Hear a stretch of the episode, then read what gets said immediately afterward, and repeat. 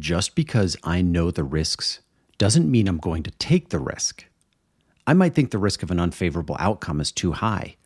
Plus, most investors have their own dogma around certain things. For example, a fund may never invest in first time founders.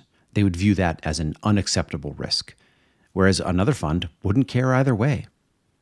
Building a business is extremely hard. There are risks all along the way. The risk that you don't get enough customers, that you can't make critical hires, that you can't grow fast enough, that you won't raise that next round, that the competition heats up.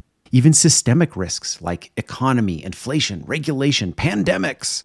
Even the positive outcomes have risks. An acquisition offer that will 3x my check would be life changing money for you, and I would be genuinely and incredibly happy for you. But it does almost nothing to fund my returns.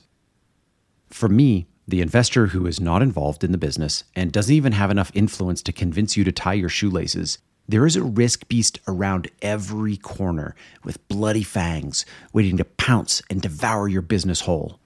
I know this. I invest in risky businesses. But I'm not going to take what I see as bad risks. If I'm going to take the risk, then I need to be certain there's a reward, a massive reward. Go back and listen to episode 33, Venture Scale Returns, to better understand this.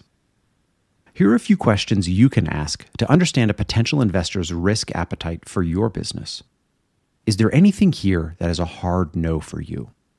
What do you think is the riskiest part of my business right now?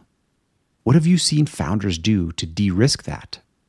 Based on what I've shared, is there anything you're still uncertain about? When you dig in to understand their concerns, then you'll know what you need to address, either in that meeting or in future meetings.